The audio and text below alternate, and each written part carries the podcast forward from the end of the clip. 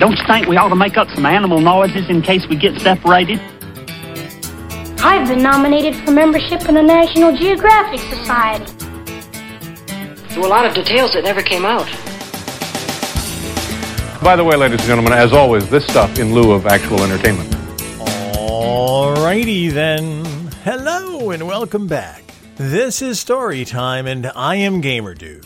Glad to have you with us for some more stories this week. Today we're talking about weird things. Okay, not exactly weird things, but weird things sounds cooler. Oh, we're talking about weird things today. I'm calling this a Weird Things episode because a lot of the things that I'm going to mention today are things that I grew up with, but by today's standards would probably seem pretty weird. Either that we had them, or that they were a thing, or that we did them, or that we ate them. So I think weird probably covers it. It's not bad, it's not good, it's just different. So I'm not using weird as a pejorative, it's just weird stuff by today's standards. Like, for instance, one of the weirdest things these days is how alien the concept of household chores is. When I was a kid, it was absolutely normal that every kid in every household had household chores. I've talked about this before, but we always had to make our beds, although I did develop a way around that. Just pull the cover tight and it looks made. But we were always supposed to make our beds. We would have vacuuming duty. We'd have buffing the floor duty. We had lawn mowing duty. We had clean the bathroom duty. We all had things that we had to do set the table, clear the table, do the kitchen work. We all had stuff that we were expected to do. And when my kids were little, I tried to carry on this tradition of you've got responsibilities. But enforcement these days is very different than it was when I was a kid. If dad said it when I was a kid, we did it, period. End of story. And so we got our chores done before we could do other things. I don't know if it's a parental failing on my part. Maybe I wasn't intimidating enough. But it's not just my kids, it's all kids seem to have far fewer chores Far fewer lawn mowing duties, far fewer setting the table duties, far fewer vacuuming duties than when I was a kid. So that's the kind of weird thing that I'm talking about. It's a different thing. It's different now than it used to be. Now, another weird thing from when I was a kid is the ice cream truck. Now, this is a weird thing both from where you grew up and from the fact that we don't hang out outside like we used to. When I was a real little kid, we lived in a town with an ice cream truck. And I have a memory from way back when. I don't remember how old I was, but it was before we were in New Jersey. So I wasn't five years old yet. So this must be one of those traumatic memories that just stays with you because it hit me so hard at the time. But I do remember the ice cream truck coming around. And just like in the movies, just like on TV, the ice cream truck would play a little jingle, and you'd know when the ice cream truck was around. And it would be time to go run for the ice cream truck and buy your ice cream. Now, we didn't do that very often. We didn't have a lot of discretionary cash when I was a little kid, but every once in a while I was allowed to go get ice cream. Now, the truck never stopped in front of our house. It always stopped at the corner, and as a kid less than five years old, I wasn't carrying around any cash. So if the ice cream truck came, I had to go get money from mom. And the ice cream truck didn't stay forever, so you had to get your money and you had to go. And yes, this is back in a time when a five year old could run up to the corner by himself. Mom wouldn't have to go with me. I could just run up to the corner with my nickels and go buy my ice cream. But I had to go get the nickels. And I remember hearing the ice cream truck this one day, and I remember running up to my mom and asking for nickels for ice cream. And she gave me three nickels, which was enough for an ice cream sandwich. And I remember being excited and running off the porch, and to get from the porch to the corner where the ice cream truck was, I could either obviously run down the driveway and up the sidewalk, but that would take too long. So I would cut across the neighbor's yard to do this. But doing this shortcut, there was this little drainage ditch, and so you had to run across the drainage ditch, up the little hill, and across the yard. And the memory I have is sprinting across that drainage ditch and somehow losing my footing. I crossed the ditch, hit the other side, and went down like I was shot. And I just have this vivid image in my mind of the three nickels popping out of my hand, silhouetted against the sky, and tumbling into the grass and I was beside myself because number one, I fell, and number two, my nickels were gone. And of course, with no nickels, there's no ice cream sandwich. And I started crawling around looking for the nickels, couldn't find them. And I remember just being so upset that I couldn't go get my ice cream sandwich. And I don't ever remember that we found those damn nickels. But that was the effect that the ice cream truck had on a little kid. You'd hear that little jingle, and you'd want to head for the ice cream truck, go get the ice cream. Good Humor was one of the big ice cream trucks, and you've seen pictures of them. The white truck with the refrigerated compartment on the back, the menu on the side, everything from ice cream cones to ice cream sandwiches. They had those red, white, and blue popsicle things. They had frozen ices. So when I was a little, little kid, we had an ice cream truck in our neighborhood. But when we moved to New Jersey, we were in a very rural area, and I discovered, much to my dismay, that ice cream trucks didn't make the trip to rural New Jersey. And so for the rest of my childhood, no ice cream trucks. So for a long period of my life, all I had was this vivid little memory from when I was like four or five years old of running for the ice cream truck and losing my nickels. It wasn't until I was in my 20s and I discovered down at the Jersey Shore that they always had ice cream trucks down there. They made the rounds, up and down the streets, selling ice cream to everybody on the beach. And hearing those jingles for the first time, oh, brought back memories. And as an adult raising my kids, I've lived in towns where they have ice cream trucks, but they don't make the rounds like they used to. And I live in a town now where it would be possible to have an ice cream truck, but you don't see ice cream trucks anymore. Maybe if you're at the beach at a shore town, I still see them occasionally down at the Jersey Shore. But boy, the classic ice cream truck, it was a cool thing, a weird thing to be sure, but it doesn't really exist the way it did when I was a kid. Another thing that I don't see too much anymore is something from the supermarket. When I was a kid, I would go shopping with my mom. When I was six, seven, eight, ten, twelve, we would go to the store with mom. Not every time, because sometimes we were in school when she'd shop. But when we did go to the store with mom, you know, during summer vacations, during school holidays, because mom's shopping trip, come hell or high water, she went to the supermarket. And if the kids were home, we went with her. So for me as a kid, one of the cool things about being in the supermarket, you got to stand on the front of the shopping cart, hold on to it while mom was pushing, and you got to ride around the supermarket. I don't know why that was a cool thing to me, but riding on the front of the shopping cart, that was a thing, man. It was a thing. It was such a thing that my brother and sister and I would fight over the right to do that. And we'd have to take turns. And we weren't the only kids. Other kids in the supermarket were fighting over the right to ride on the front of the shopping cart. We wanted to get pushed around on the shopping cart. Now, this is obviously when we're all too big to sit in the little seat that they had for kids, because you know, in shopping carts, they have that seat where you put little toddlers and they have the space for their little legs to go through. We were all way too big for that. But standing on the front of the shopping cart, doesn't matter what size you are, you could do it. But you know what? I don't remember the last time I've seen a kid ride on the front of a shopping cart like that. When I was a kid, it was a thing. I don't think it's been a thing for ages. Here's another thing that we don't have anymore. Probably we're better for it. But when I was growing up, tube socks were a thing. Now, I'm not sure if they're called tube socks because they came in a tube, because they look like a tube, or because they make your leg look like it's in a tube. But tube socks were white socks that didn't have a heel. You would just pull it on your foot. And it was a long sock, almost like a knee sock. A good tube sock you would put on your foot, pull it all the way up your calf, and it would end just below the knee. And the tube socks had colorful stripes at the top. And you would wear your tube socks with your shorts and with whatever basketball shoe or tennis shoe you were wearing. And you didn't scrunch them down, you didn't fold them over. You proudly wore your tube socks.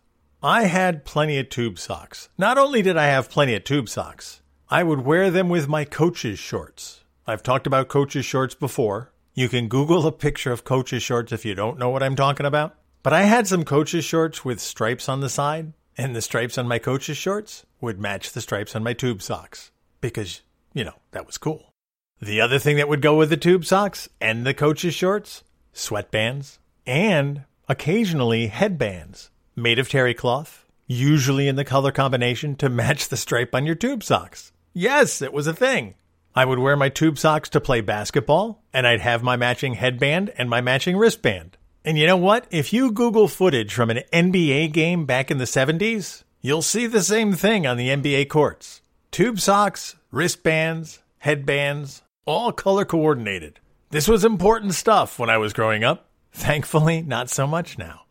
Another weird thing from when I was a kid pet rocks. I'm sure you've heard of them, but they were legitimately a thing in the 70s and the early 80s.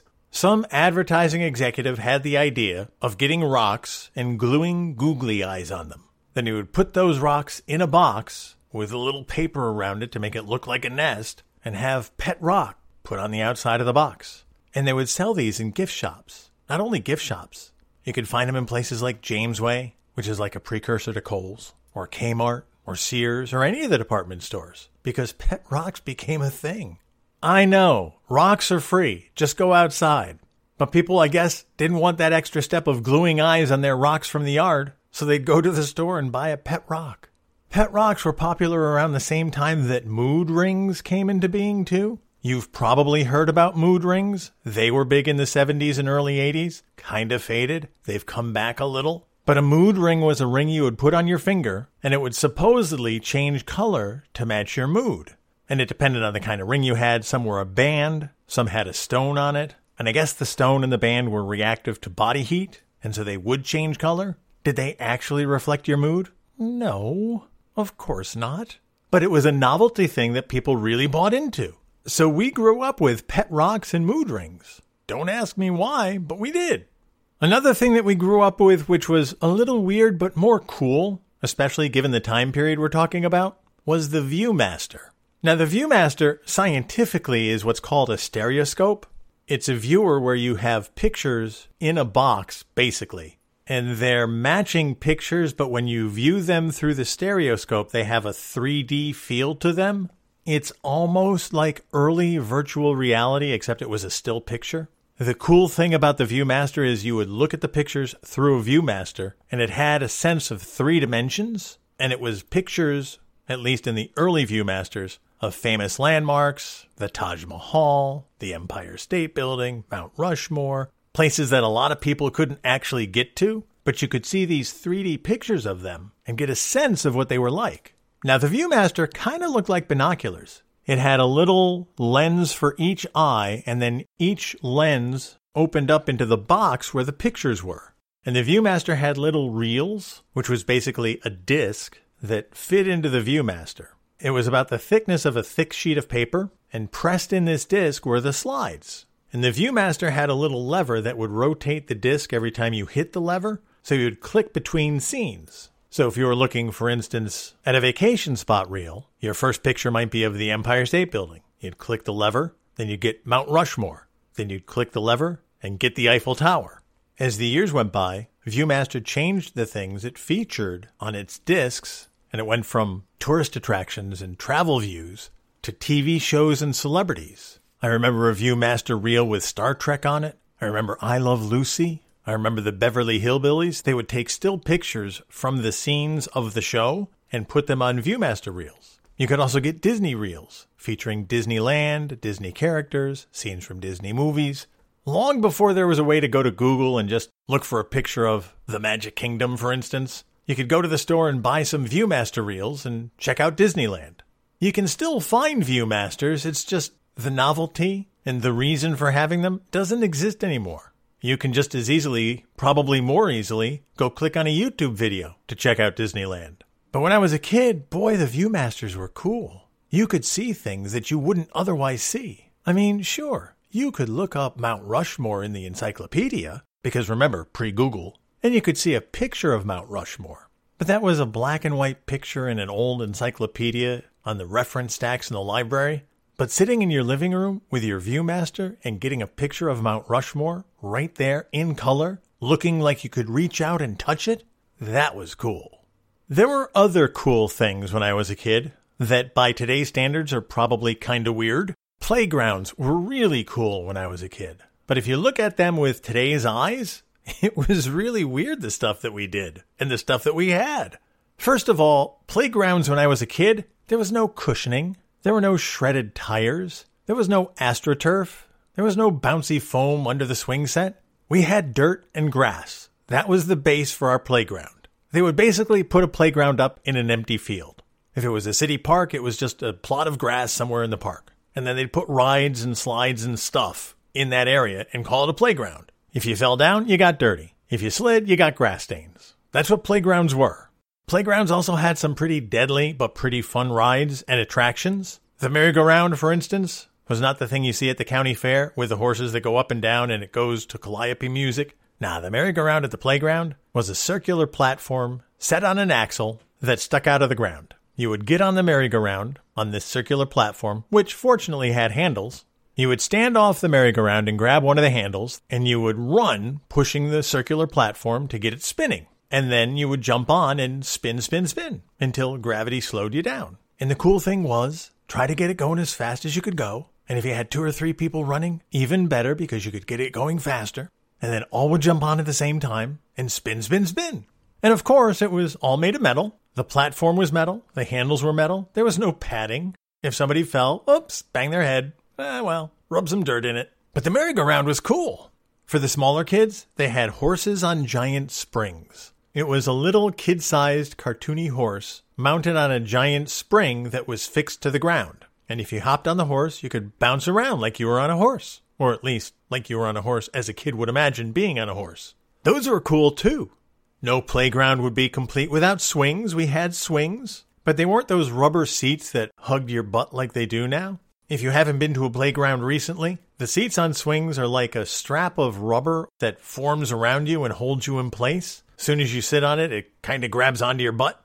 When I was a kid, the seats on swings were usually made of either wood or metal. It was basically a 2 by 6 piece of wood or metal that was just wide enough to accommodate a kid's butt. The beauty of these swings was you could get yourself going back and forth, back and forth. You would try to get yourself going as high as you could. Of course, all of us tried to figure out if we could get it going over the top, swing high enough so you could do a full loop, which of course you never could do, but it didn't stop you from trying. But the other part of being on a swing like that, where it doesn't grip your butt as you're swinging, is when you get to a certain height and if you time it right, you can jump off and see how far you can go. That was the cool part about the swings. It was like a long jump contest. Swing back and forth and back and forth and back and forth and jump. Yeah, of course you might hurt yourself, but you also might beat Vinny. If you go six inches further than Vinny, you win. Yeah, swings were cool. Playgrounds also had slides. When I was a kid, they were made of metal. No plastic slides when I was a kid. It was a big sheet of metal. And yes, in the summertime, it was like sitting down on a frying pan. So you wanted to make sure your shirts covered all the way down your legs, or at least covered enough of your butt so you wouldn't fry yourself on the way down. My dad actually found a metal slide at an auction one year, and I don't remember where he found it. I don't remember what sale he went to. And most importantly, I don't remember how he got it home because that slide was a good 10 feet tall. You would climb a 10 foot ladder to get to the top of the slide. It was a metal slide and you'd slide all the way down. Then dad got it home, put it in our backyard, and we had a 10 foot metal slide in our backyard for all of my childhood. And slides were fun, not only for sliding yourself, but launching toys. You could put your Tonka truck at the top, launch it down the slide, and let it go. See how far you could go with it. Playgrounds also had monkey bars when I was a kid. Again, no padding, metal monkey bars. Some would be kind of like a rectangular cage climbing up to the top. Some would have a domed top. Some had ladders that went across, connecting one rectangular section to another. Some had rings. Again, all made of metal. Some were really tall, 15, 20 feet. And if you fell, oh well, rub some dirt in it. I do remember my dad actually bought us for Christmas, I think it was, an actual metal set of monkey bars. Very colorful, red, green, blue bars. As a kid, I didn't think about this, but it had nine million pieces that my dad had to put together. And he did. And boy, it kept us busy. It kept us busy. The set we had, I think, was 10 feet tall. And yeah, you'd climb up there. Sure, you might fall, but you might not. Probably wouldn't, but it wasn't a concern. We had monkey bars and a slide in our backyard. It kept us busy when mom made us go outside to play. The other thing that kept us busy, also a fixture in playgrounds when I was a kid, the seesaw. Some call it the teeter totter. We called it the seesaw. And what that is, it's a hunk of wood on a brace, and you put one kid on one side, one kid on the other, and you go up and down.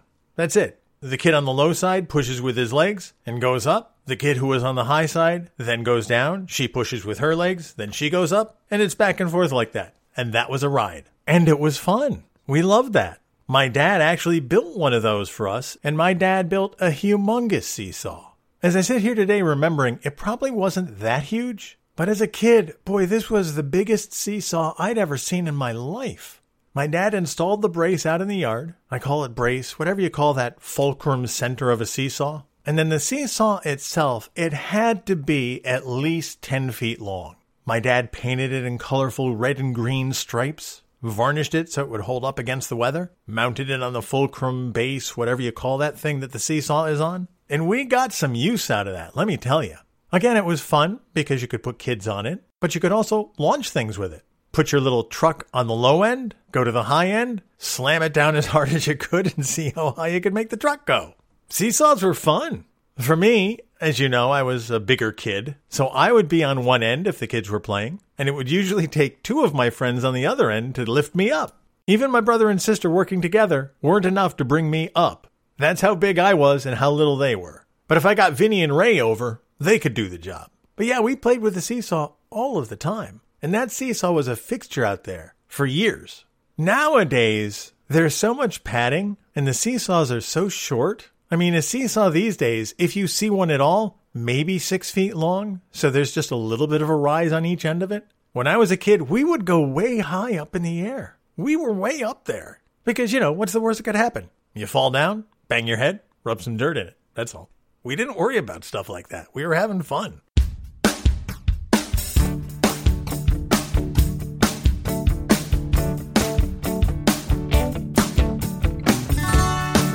Other weird thing that I remember as a kid, and it's not really so weird, I guess the weirdness comes from the fact that it existed at all frozen ice pops. You remember flavor ice? Some people call them otter pops, some people call them pop ice. It's those little plastic sleeves with colored liquid in them. Really, all it is is flavored water. And you'd put these little sleeves in the freezer and they'd freeze up. Orange, cherry, grape, lime, whatever that blue is. Something berryish, I guess. There was always a blue one, but it wasn't blueberry. It was some kind of berry. But those were the colors orange, cherry, grape, lime, and blue. And that was the big treat when we were a kid. And I know why. They were cheap and it shut us up. You can still find frozen ice pops. And that's one of the weird things from my childhood that still persists today. You can find flavor ice, you can find pop ice. And of all the weird things that existed when I was a kid, these still exist and kids still love them. Yeah, it's weird. Savoring sweetened frozen water? But what the hell? We're kids. We're supposed to like that stuff. And we did. Honestly, still do. Anyway, that's going to do it for this week's episode. Thank you so much for listening. As always, I can't thank you enough for all the time you spend here and all the time you give me. Until next time, you guys take care of yourselves. And I'll see you when I see you.